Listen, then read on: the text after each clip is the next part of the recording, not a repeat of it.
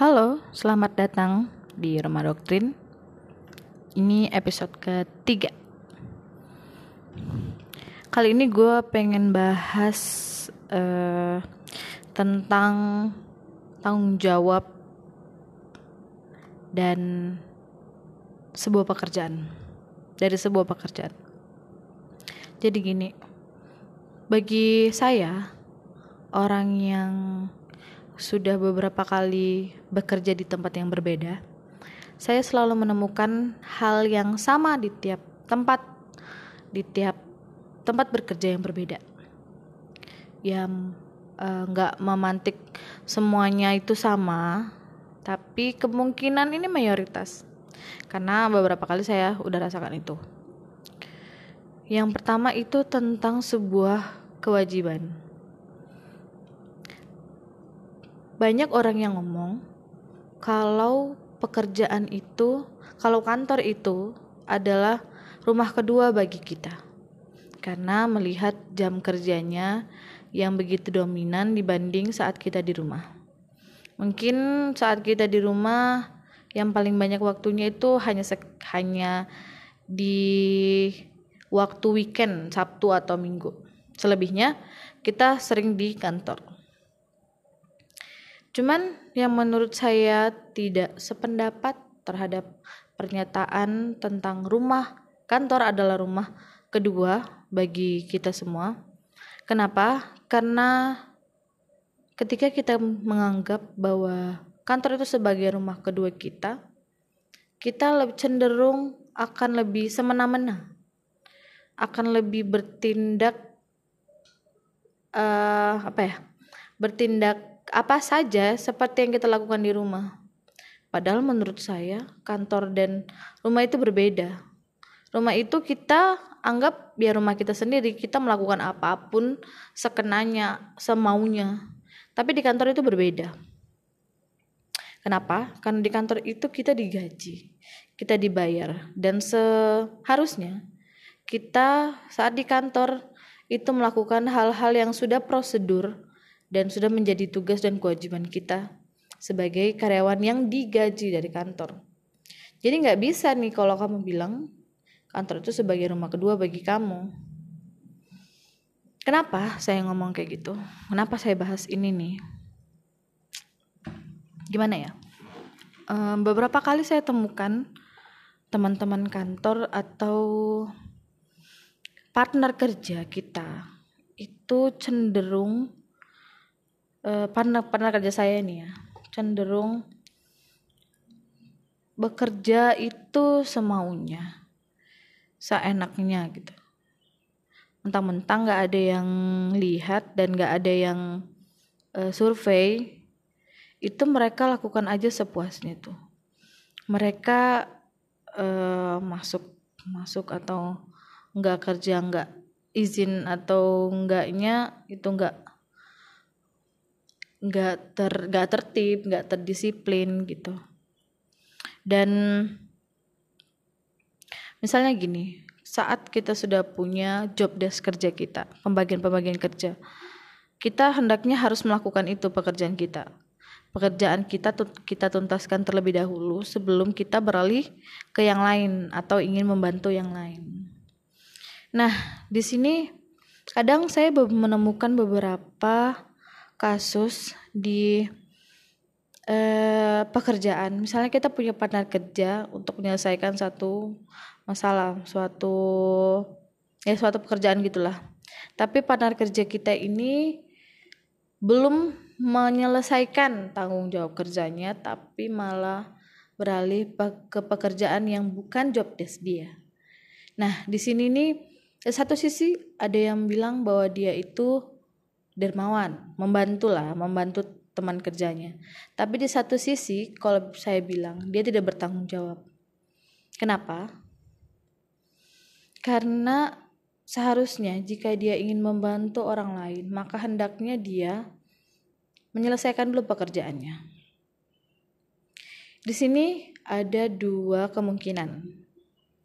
Pertama, dia melakukan hanya karena ingin dilihat atau bahasa bahasa sekarang ini cari muka.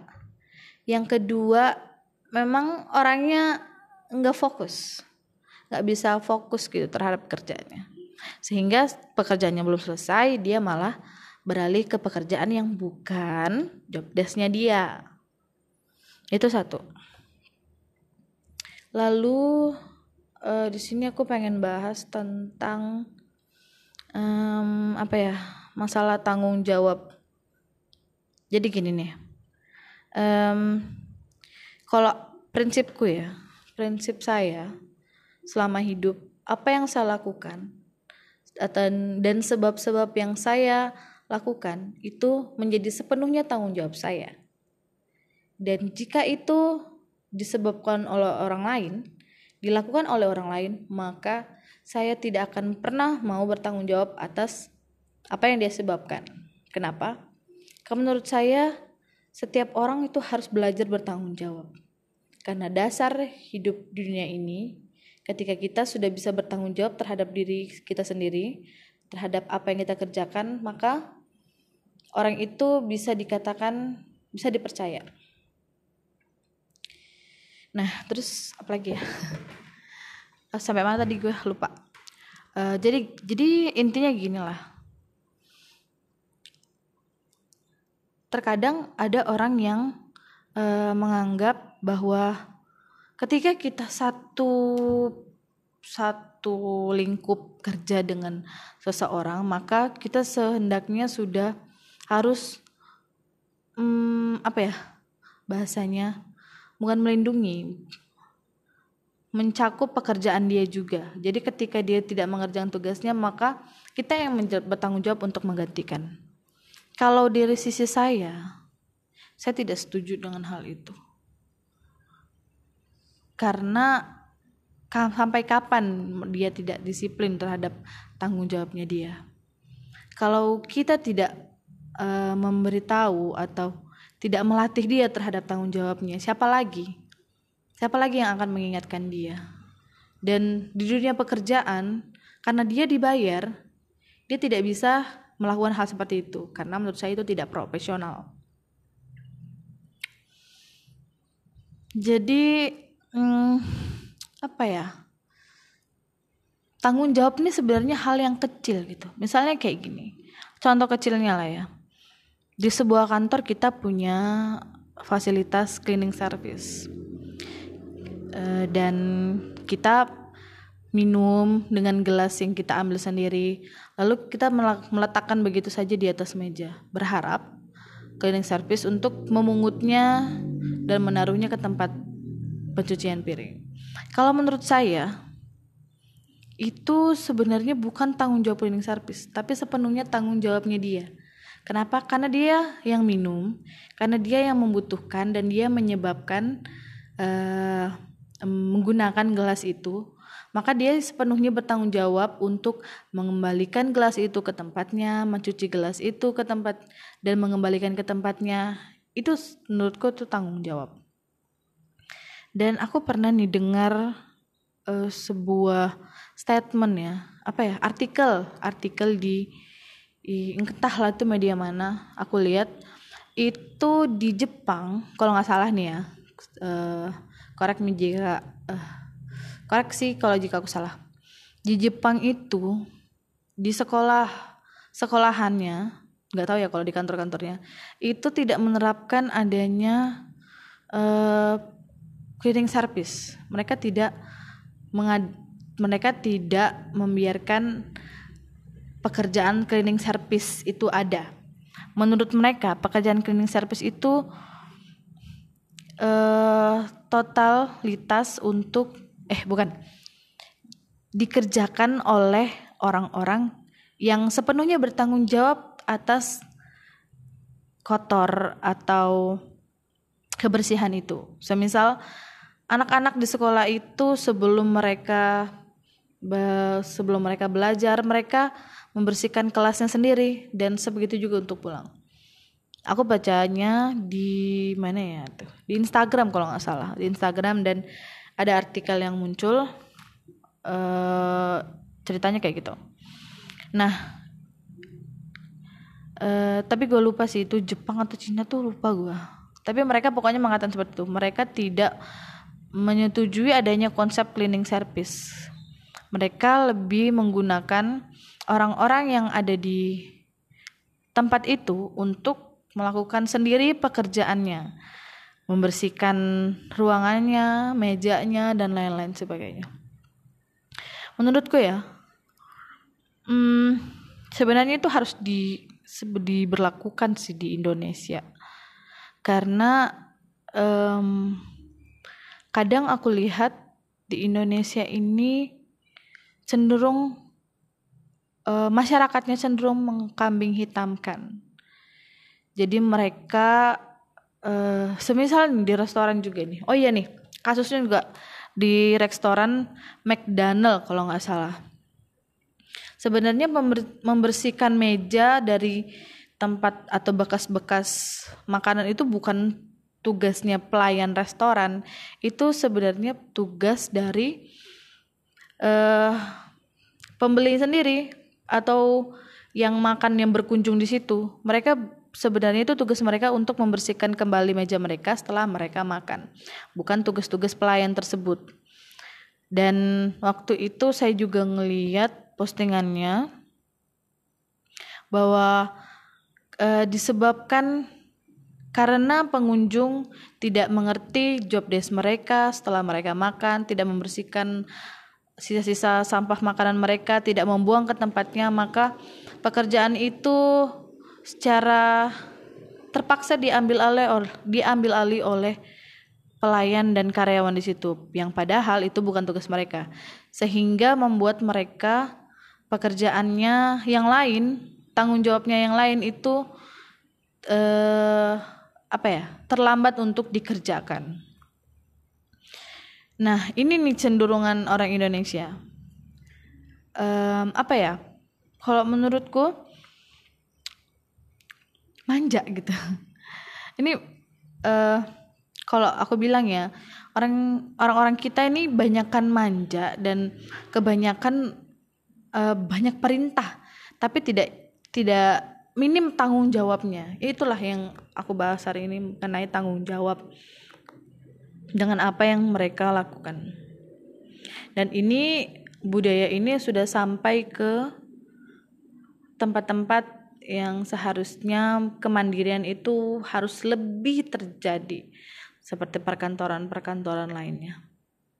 Karena kenapa? ketika kita kalau saya nih ya kalau saya jadi pemimpin nih ketika saya melihat anak buah saya karyawan saya tidak bertanggung jawab atas hal kecil yang dia punya maka saya tidak akan percaya dengan hal-hal yang lainnya hal yang kecil saja pun dia tidak bisa bertanggung jawab penuh apalagi hal-hal yang besar orang seperti itu jelas akan saya uh, akan saya pertimbangkan untuk berada di kantor saya dan juga tuh orang-orang seperti ini itu sudah pasti sudah pasti terlihat bagaimana kinerjanya selanjutnya. Pasti mereka untuk kinerja selanjutnya itu um, ya kita bisa kita bisa bayangkan lah bagaimana kerjaan selanjutnya. Mungkin mungkin ya mungkin ya. Pekerjaan yang seharusnya dia kerjakan dan ketika itu salah dia kerjakan atau dia uh, lalai terhadap pekerjaannya, maka orang-orang ini akan pasti mencari kambing hitam dari pekerjaan atas kesalahannya dia. Mereka pasti akan mencari sap, uh, siapa yang bisa dipersalahkan atas kelalaiannya dia. Menurut saya loh ya. Menurut saya tuh kayak gitu dan seberapa pentingnya tanggung jawab ini pun sebenarnya harus di apa ya harus ada uh, mekanisme selanjutnya gitu semisal ada uh, apa ya kayak kayak bimbingan atau atau dijadikan moto yang paling penting lah dari di sebuah tempat. Karena seberapa pentingnya bertanggung jawab untuk bertanggung jawab itu menjadi hal yang dasar untuk bagaimana kita menilai orang-orang itu efektivitas kerjanya di tempat itu. Dah ngalur ngidul. Pokoknya itulah intinya menurut saya bertanggung jawab itu penting. Tanggung jawab itu hal yang sederhana, hal yang sering orang ucapkan tapi untuk maknanya, untuk perluasan maknanya kadang sedikit orang yang bisa memahami dan uh, bisa uh, untuk bisa prefer pada masalah itu. Oke deh, cukup sekian um, podcast saya hari ini di rumah doktrin. Semoga bisa mendoktrin teman-teman bahwa tanggung jawab itu penting. Belajar menjadi bertanggung jawab itu penting. Karena bagaimana kita dinilai terhadap apa yang kita lakukan terhadap bagaimana karakter kita itu dari bagaimana kita merespon tanggung jawab yang kita punya. Oke, okay, baik untuk teman-teman semuanya semoga sehat selalu dan jangan lupa vaksin. Terima kasih.